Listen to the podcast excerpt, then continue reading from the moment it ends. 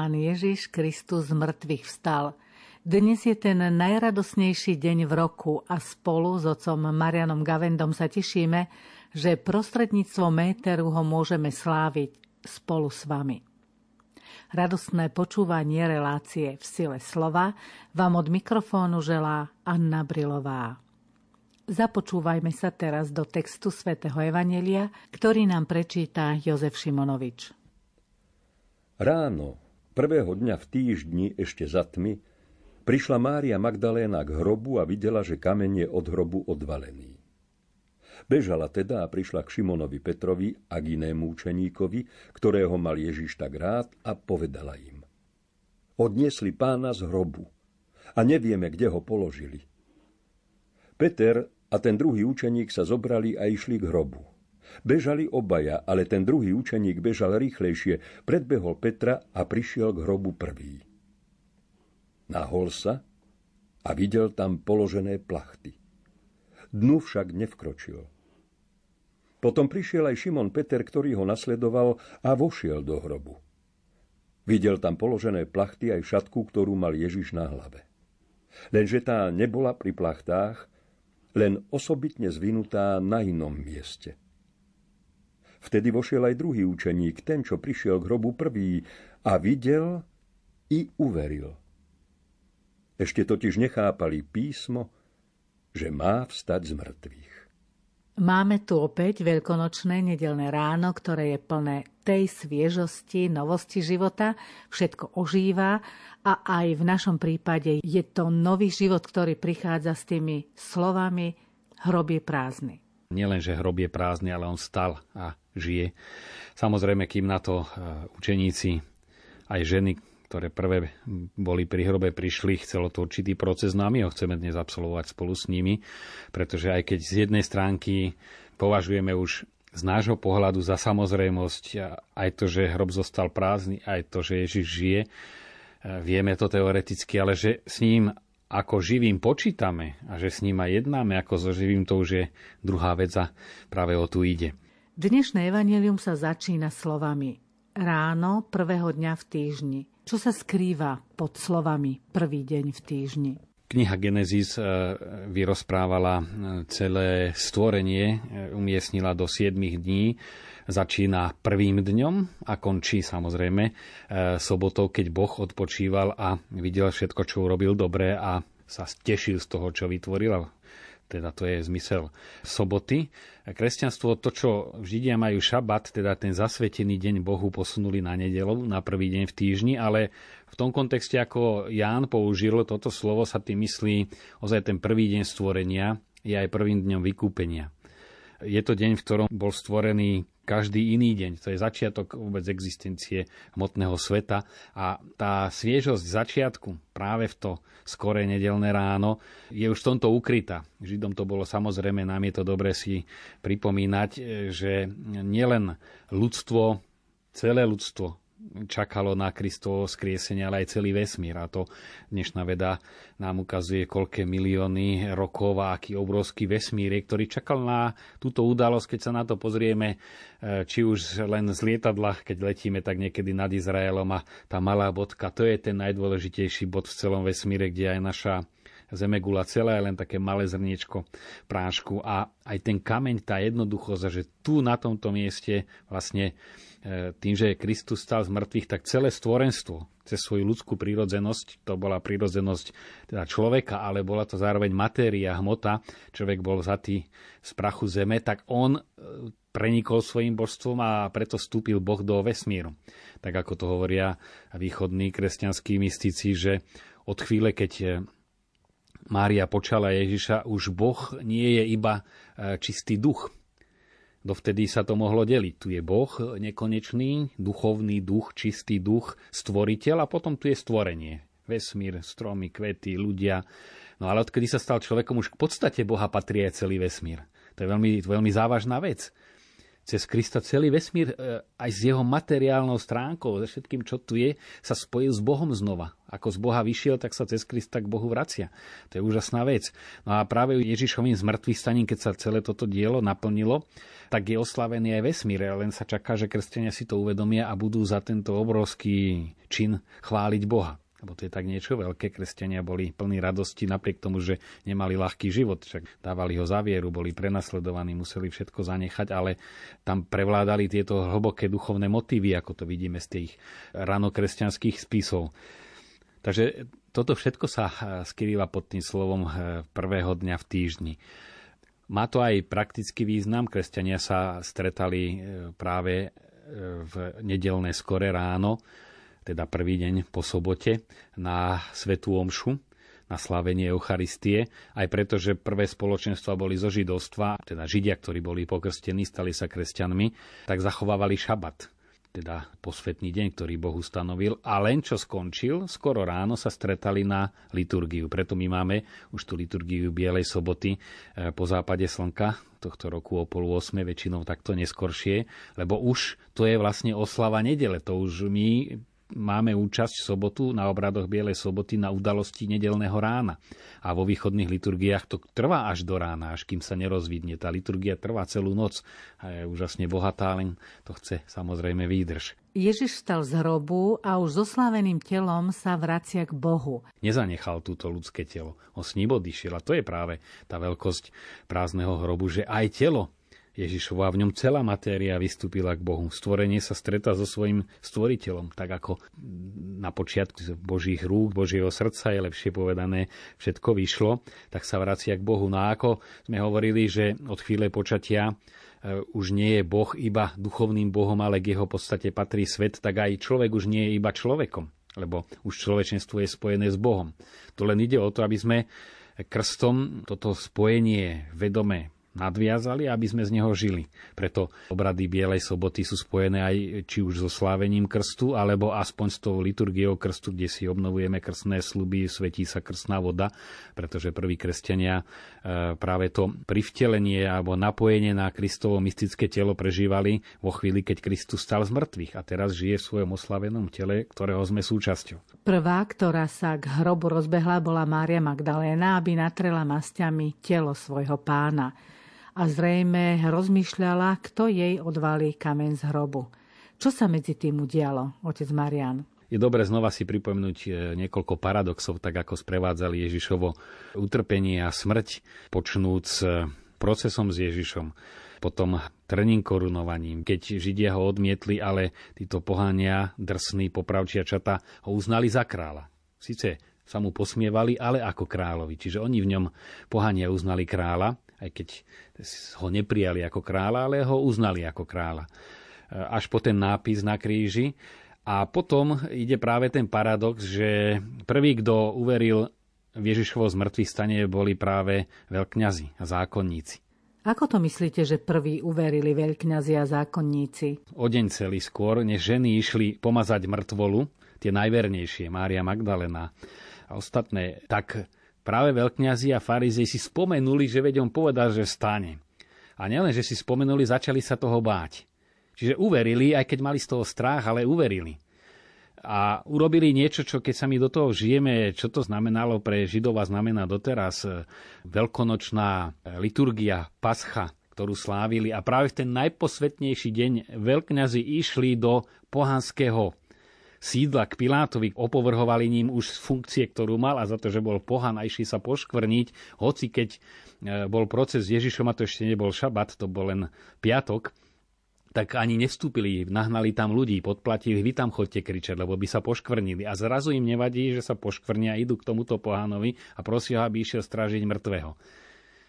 No a to musel byť tak veľký strach, keď prelomili tieto hlboké náboženské pravidlá, aj, aj ten e, odstup, odpor a išli Piláta prosiť o takéto niečo. To znamená, že mu ozaj uverili. A potom aj tá argumentácia, ktorá bola, aby neukradli mŕtve telo. No ak by neverili, že Ježiš stane z mŕtvych, tak by si povedali, no však nech si ho ukradnú, budú ukazovať mŕtvolu, len oni sa báli, že povedal, že žije, nie že e, zostane mŕtvy a učeníci ukradnú mŕtvolu. Keby neverili, že ho žije, tak by sa ani nebáli, že ho učeníci odnesú, lebo však mŕtvola, kam by s ňou vyšli? Aj tak by ho ukázali len ako mŕtvého, ale oni sa báli, že žije.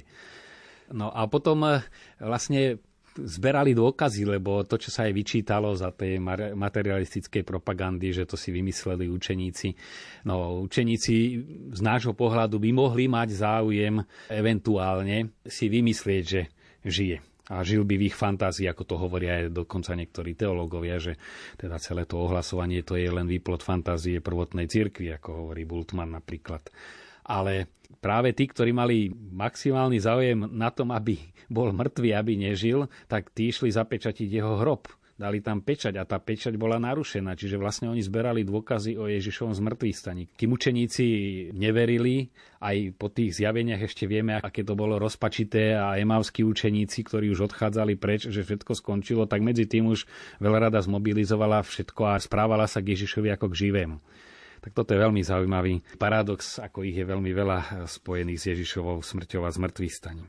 Čím to je, že práve tí najbližší to nevedeli prijať, že Kristus vstal z mŕtvych a aj keď to napokon prijali, predsa im to trvalo nejakú tú chvíľu? No, ono je to možno aj tým, že nezainteresovaný človek má väčší odstup a učeníci predsa len mali Ježiša radi. My už trošku zabudáme na to niečo posvetné, čo muselo z Ježiša vyžarovať, tak ako v tých chvíľach zalúbenia ten bežný človek, ale keď sa vytvorí vzťah lásky, zrazu tam vyžaruje to čaro, to čo si úžasné, tak oni toto zakúšali v Ježišovej blízkosti, tú dobrotu, to úžasné vanutie dobra, čiže oni mu boli blízki, takisto Mária Magdalena, ďalšie ženy a to je to sklamanie lásky, ktorej oveľa väčšie tá bolesť, keďže mali Ježiša radi a zrazu zomrel, ich sa tá smrť oveľa viac dotkla, než veľrady. A preto aj stále mysleli na smrť. A členovia veľrady už mysleli na to, čo hovorili, lebo boli emotívne od toho oslobodení. Pri prázdnom hrobe čakal aniel, aby zvestoval z mŕtvych vstanie Ježiša Krista. Na tu je zaujímavý súvis, totiž tie náhrobné kamene, e, to bol vlastne taký opracovaný kameň, ktorý sa dal odkotúľať a prikotúľať. Tam bol nápis Hikiacet tu odpočíva a tam sa potom pripisovalo, ako my to máme na, na hrobkoch, na, na cintorínoch, že kto tam odpočíva a niekedy sa písala aj chváloreč na toho človeka alebo nejaká poézia. My to máme krásne na náhrobkoch v katakombách, kde sa z tých náhrobných kameňov dá vyskladať celý život kresťanov, aké mali povolanie, čo si na nich vážili a tak ďalej. Ale tu je paradoxne, že práve pri hrobe a na tom kameni, kde býva napísané tu odpočíva, tak odpočíva, sedí aniel a hovorí, nie je tu. Na schvál hovorí aniel, ten Ježiš, ktorý sa narodil, ktorého pána Mária počala v Nazarete, ktorý sa narodil v Betleheme a ktorý bol ukrižovaný, ten stal z mŕtvych, ten už nie je. Jeho pozemské poslanie skončilo, preto aniel spája jeho pozemský život a hovorí, vstal z mŕtvych, to znamená žije. A hneď je to spojené aj s poslaním, ide pred vami do Galilei, tam ho uvidíte, ako povedal. E, tu sa nám prelinajú samozrejme roviny Marka, aj synoptikov a Jána, podľa ktorého sa Mária Magdalena akoby dvakrát dostane k hrobu. Najskôr ide tam v takej tej intuícii, ale ako pripomína väčšina komentátorov, ani tieto ženy neverili z mŕtvych stane. Lebo to bolo čosi tak nepredstaviteľné vstať z mŕtvych aj s telom, že mohli cítiť blízkosť, mohli mať určitú intuíciu, že ten ten, ktorý bol taký blízky a ktorý dával život a uzdravoval, nemôže byť mŕtvý, ale predstaviť si, že on vstal a že ho tam nenajdu, to si predstaviť nemohli.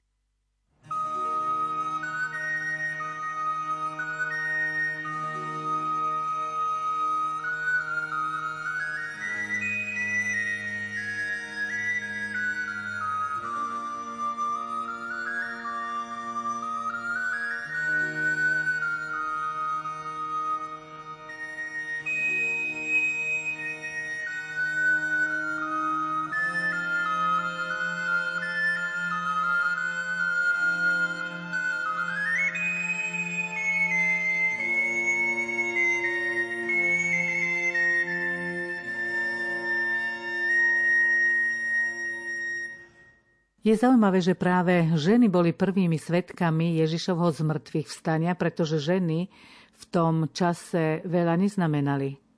To vidíme, že naozaj Mária Magdalena bola ako žena a sama svetkom skriesenia, čo je opäť niečo veľmi silné, pretože na to, aby svedectvo bolo potvrdené, bol potrebný dôkaz dvoch a mužov. A tu jedna a žena je poslaná k učeníkom, aby zvestovala, že Ježiš žije. Takže to sú opäť ďalšie paradoxy, že Ježiš si vybral túto cestu. My sme v situácii, keď ešte e, Mária Magdalena len videla prázdny hrob, ale ešte sa nestretla s Ježišom. A to sú dve veci a pritom sa je dobre tiež zastaviť, že skutočne mnohí aj, ktorí uznajú Ježiša a nielen ako historickú osobu, už kto neuznáva Ježiša ako historickú osobu, tak to je už človek, ktorý musí mať veľmi zatemnenú mysel, lebo to už je tak evidentné, že o tom nikto solidný nepochybuje. E, ale kto ho aj uznáva ako, ako Božieho syna, ale ktorý nežije v cirkvi, tak to končí v hrobe. V hrobe, ktorom ho pochovali, z ktorého stala odišiel do neba. Ale fyzicky Ježiš Kristus žije naďalej v cirkvi, lebo všetko to, čo on robil cez svoje ľudské telo, ľudské ústa, ľudské ruky, ľudské srdce, oči, tak teraz robí cez cirkev. No a to je veľmi dôležité si uvedomiť, že naozaj bez cirkvi končíme v hrobe. Ježiš, ktorý stal, žije v cirkvi a preto aj Jan Pavel II to veľmi často opakoval aj v súvise s Európou, povedal to vo Viedni, v Gniezne, inde. Ježiš Kristus, žijúci v cirkvi, jediná nádej pre Európu. Nie Ježišové hodnoty alebo Ježišové ideály, ale ten, ktorý žije a pôsobí a tou svojou silou božskou pôsobí v cirkvi, ten je nádejou pre Európu. Možno čakáme, že znova si to viac uvedomia nejakí členovia veľrady, než my sami, že čo to znamená, že ozaj on v cirkvi žije a pôsobí. Lebo vidíme, že tá Európa sa práve od toho Kristovho života najviacej vzdialuje. A aj iné krajiny, kde je kresťanstvo. Dokonca to si nemusíme ani zastierať. Je tu v Európe aj prenasledovanie tých, ktorí vyznávajú kresťanstvo. Vidíme, že kresťania sú čím ďalej tým viac vytláčaní z verejného života a to veľmi evidentne. No tu si treba ale uvedomiť dve veci, aby sme hneď tým, že kresťanstvo je vytláčané e, z verejného života, šíri sa tá kultúra smrti, kresťania sú aj posmievaní, ale aby sme sa zase nerobili mučeníkmi, treba rozlišovať tých, ktorí naozaj za Krista trpia, a to je hlavne oblasť teraz Blízkeho východu. Ale o nás e, skôr platí to, že sol, ktorá stratila chuť, už je na nič, tak ju vyhodia a pošlapu aby sme si hneď nemysleli, že nás prenasledujú pre silu nášho svedectva. Ono to prenasledovanie môže byť aj, že už sme stratili svoju chuť tej soli kresťanskej a preto po nej pošlapu. A ja si myslím, že Európe ide hlavne o toto, že naozaj to kresťanstvo sa veľmi zriedilo a už s ním nerátajú, lebo ani nemá veľmi čo povedať. Zas samozrejme prozreteľne pán Boh si aj toto použije, to také vytlačenie kresťanov na perifériu, že keď sa na nej ocitnú, že sa trošku aspoň niektorí spamätajú a poslúži to na dobre pre církev aj v Európe. Napokon Kristova církev nie je odkazaná na Európu, ani Kristus, pretože boli aj iné oblasti, kde církev bola a splnila svoje poslanie a sa ťažisko presunulo. Kristus a církev dokážu žiť aj bez Európy, ale či Európa dokáže žiť bez Krista, to je podstatný problém. A či každý z nás dokáže žiť bez Neho. Posunieme sa ďalej.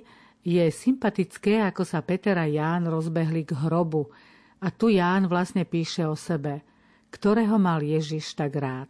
Väčšinou používa výraz učeník, ktorý pána miloval, alebo miláčik, teraz hovorí, že on bol milovaný. Tým sa chce aj povedať, že to je naozaj, a bol to vzájomný vzťah, že aj Ježiš mal rád svojím spôsobom Jána, i keď mal rád aj Judáša, aj Petra, aj ostatných. To vidíme, akú trpezlivosť mal s Judášom. Tam sa tá láska prejavovala trpezlivosťou až do krajnosti. U Petra sa tá láska prejavovala aj priamosťou, aj pokarhaním. To sú rôzne prejavy tej istej lásky. No ale u Jána predsa len tá, tá hĺbka jeho také intuitívnej vnímavosti Ježiš cíti, že e, z jeho vnútra najviac chápe Ján.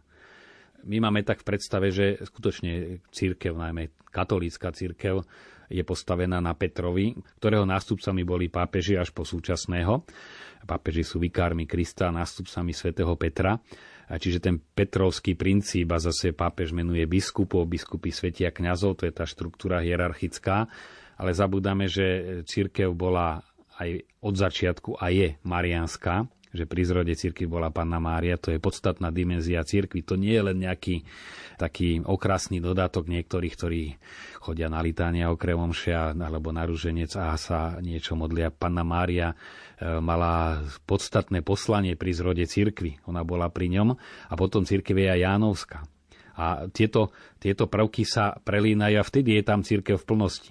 Tá Jánovská, meditatívna, charizmatická, aj hierarchická a potom to srdce Márie, ktoré v cirkvi je. A to vidíme, kde prichádza obnova cirkvi. Si zoberme katolíckej cirkvi, tak je tam vždy Mária prítomná.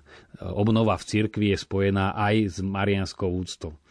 To sú spojené nádoby kto nemá vzťah Márii, tak obyčajne má problémy aj s ostatnými, či už sviatosťami alebo so Svetým písmom sa to vytráca. A keď má k Márii, nájde si aj k Eucharistii a keď má k Eucharistii, nájde si aj k Márii. To sú spojené nádoby. No ale tu vidíme, že práve tieto symboly cirkvi Ján a Peter utekajú a vidíme, že tá Jánovská láska je silnejšia. Niektorí povedia, Ján bol mladší, no, no veľký rozdiel medzi nimi nebol. Tam Peter nebol tiež starec, a utekať vedel určite dobre. Ale tam ide skôr o to, že naozaj toho Jána hnal ten vnútorný, vnútorný oheň, ale rešpektoval Petra, počkal na neho a tak ako Ježiš dával vždy osobitné e, miesto a prioritu Petrovi, to je vidieť z celého opisu Ježišovho pôsobenia, že Petrovi dával mimoriadný status, tak Ján, Ján to rešpektoval. Proste počkal na Petra, Peter vošiel a potom až vstúpil Ján. Na to je práve tá vyváženosť, že ten utekajúci Ján ženie aj Petra, lebo keď Peter videl, ako Ján beží, tak snažil sa dobehnúť. No a to je aj v cirkvi, že tá charizmatická zložka, mystická zložka ťahá za tú hierarchickú, ale keď treba rozhodovať, na rozhodovanie je hierarchická. A tam sa to práve štiepi, že či je niekto živelný a už do tej charizmy vniká aj tá človečina a ľudské, ľudské emócie, alebo dokáže si povedať, dobre, ale Kristus chcel církev hierarchickú, tak ju stával od začiatku a preto počkáme na toho Petra. Aj dynamika, vedieť aj, aj utekať a vedieť aj zastaviť. To je Jan. Na konci dnešného textu Evanelia je napísané, že uvideli, uverili, ale ešte nechápali písmo, že má vstať z mŕtvych. Viera, ja by som povedal, že je niečo podobné ako výstup eh, v horách. Aj mnohí mystici prirovnávajú tú duchovnú cestu k výstupu na horu, ale tam človek zažije to, čo vlastne je aj vo viere, že vidí určitý horizont a si myslí, tak to je to maximum, kam sa dá dostať a to bude krása, keď tam príde. Ale len čo tam príde, sa objaví ďalší e, širší výhľad a zase tam, kde končí. A keď človek ešte vystúpi, zase sa objaví nový horizont. A toto bolo aj v prípade učeníkov celkové a aj v tejto situácii, že uverili, že Ježiš nie je ukradnutý, pretože ženy hovorili, oni ho odniesli niekam. Nehovorili, že vstal, oni ho niekam odniesli, ale videli však, keby ho prišiel niekto ukradnúť, tak by ho zobral tak, ako je, zabaleného. Ale tam boli tie plachty odložené, ešte tú šatku, ktorá vlastne e, bola tým vélom smrti, tá bola extra odložená, ako si to veľmi dobre všimol aj Peter, aj Ján. Čiže tam uverili, že čo si sa tu stalo ale ešte stále nechápali, to ešte uveriť písmam, to bolo potrebné svetlo Ducha Svetého. Pán Ježiš s tým počítal, až keď pošlem učiteľa, ktorý vás naučí všetko a vám pripomenie, tak až pod vplyvom Ducha Svetého mohli uveriť to, čo je objektom viery, pretože naozaj skutočnosť, že Ježiš žije, že pôsobí, to už je nie skúsenosť našich zmyslov, ani skúsenosť našej mysle, ale to je skúsenosť viery. V to treba uveriť. No ale už, už tam bol ten prvok viery, že nie je ukradnutý, ale, ale niečo sa tu stalo. Nechápali však v plnosti, že má stať z mŕtvych. Takže tu nám to pripomína, že aj tí najbližší, aj Peter, aj Ján potrebovali rásť vo viere. To bol určitý proces, ktorému sa ani oni nevyhli a preto treba byť aj pokorný, aj si uvedomiť, že e, stále ešte tie horizonty sa budú otvárať, aby si človek nemyslel, že už je veriaci. To občas sa tak až prekvapím, keď niekto tak, ja som veriaci, hovorím, fíha, to by som netrúfol si povedať. Uh, isté, že svojím spôsobom sme veriaci, ale povedať si som veriaci, to je veľmi odvážne tvrdenie. Neviem, ja by som si to teda osobne netrúfal. Neznamená, že neverím v existenciu Ježiša Krista, ale byť veriaci, teda plne e, na túto kartu vsadiť, že on žije a všetko, tak to už je tá praktická viera a ten postoj viery, to je druhá téma. Zastavme sa teraz ešte na chvíľu pri liturgickom slávení Veľkej noci. Veľká noc je tak veľká udalosť, e, že e, my len postupne do nej prenikáme aj v rámci liturgického slávenia, preto cez ďalšie, teda veľkonočné nedele, budeme počúvať rôzne udalosti stretnutia s Ježišom, aby stále znova sme si vždy nejaký ten nový aspekt Ježišovo zmrtvých stania pripomenuli. A je potrebné absolvovať ten prechod, lebo Pascha, Veľká noc, Pesach znamená prechod. To bol prechod z otroctva egyptského do zaslúbenej zeme, prechod zo smrti do života a je to aj liturgický prechod a jeho treba absolvovať a to, čo radí Raniero Cantalamesa v svojej knihe Veľkonočné tajomstvo, že je potrebné v dnešnej dobe, aby sme plnšie žili paschu, teda to tajomstvo Veľkej noci, urobiť prechod Pesach do svojho vnútra. Čiže ani nie tak od starého spôsobu života zanechať a úplne sa obrátiť, lebo to sa dá len raz za život, alebo teda niekedy také etapy výrazné, že človek niečo zanechá a prejde k niečomu novému, plnšej viere, ale skôr to je tá metanoja, čo je prenikanie do hĺbky a to je vlastne ten pesach, prechod do svojho vnútra. A je veľmi dôležité možno zakončiť aj naše uvažovanie o Jánovom evaneliu, ktoré rozpráva o určitom úseku toho, ako hľadali Ježiša v nedelné ráno veľkonočné, ale že je tu potrebné tento pesach predlžiť a hľadať si cestu do svojho vnútra. Totiž e, dovnútra neznamená len nejaké stíšenie, ale ten orgán, ktorým človek je schopný vnímať Boha, nie je oko a nie je ani mozog, ale je srdce a nie je to ten orgán, ktorý pumpuje krv do nášho organizmu, ale jadro našej bytosti. Pretože aj v Biblii srdce rozmýšľa, srdce sa rozhoduje, čiže je tam vôľa, mysel, všetko je v srdci, srdce cíti e, a srdce poznáva. Čiže do jadra svojej bytosti. A to, toto je to, ten pesách, prenikať až do, do hĺbky svojej bytosti, tam, kde je to srdce, v ktorom sa človek stretá s Bohom lebo neraz je možné aj veľmi aktívne byť na veľkonočnej liturgii, spievať, tešiť sa, uvedomiť si, že stal, ale človek po to srdce nepríde. Čiže po to jadro svoje vnútorné, v ktorom sa môže jedine stretnúť e, so zmrtvým stalým Kristom, pretože srdce je orgán, ktorým vnímame nadprirodzeno, tak ako očami vnímame hmotné krásne veci, ich farby, ale aj ich krásu. Inými zmyslami aj vnútornými v mysli si uvedomíme rôzne logické zákonitosti, môžeme žasnúť nad pravdivosťou niečoho. To už oči nevidia, ale oči mysle to vidia. Ale je tu práve ten zrak srdca, ktorým jediným je možné vnímať tajomstva Kristovo skriesenia. A preto skutočne by bolo dobre nadviazať na liturgické slávenie Veľkej noci cez túto veľkonočnú oktávu najmä a potom aj cez veľkonočné obdobie a absolvovať tento pesach do svojho srdca, do svojho vnútra, uvedomiť si, on už tam čaká. Lebo inak aj liturgia, aj ostatné obrady by mohli sa stať tiež iba pekne ozdobeným hrobom, ale on živý vchádza do srdca. Liturgia samozrejme má nám pripomenúť, že žije, nám ho sprítomnie cez písmo, cez Eucharistiu, ale keď mu neotvoríme srdce, tak zostane kde si len na povrchu, ale zostane pred dverami srdca a tým pádom on žije, ale my nebudeme žiť s ním. Milí priatelia, polhodinka nad Evangeliom v relácii v Sile slova sa končí.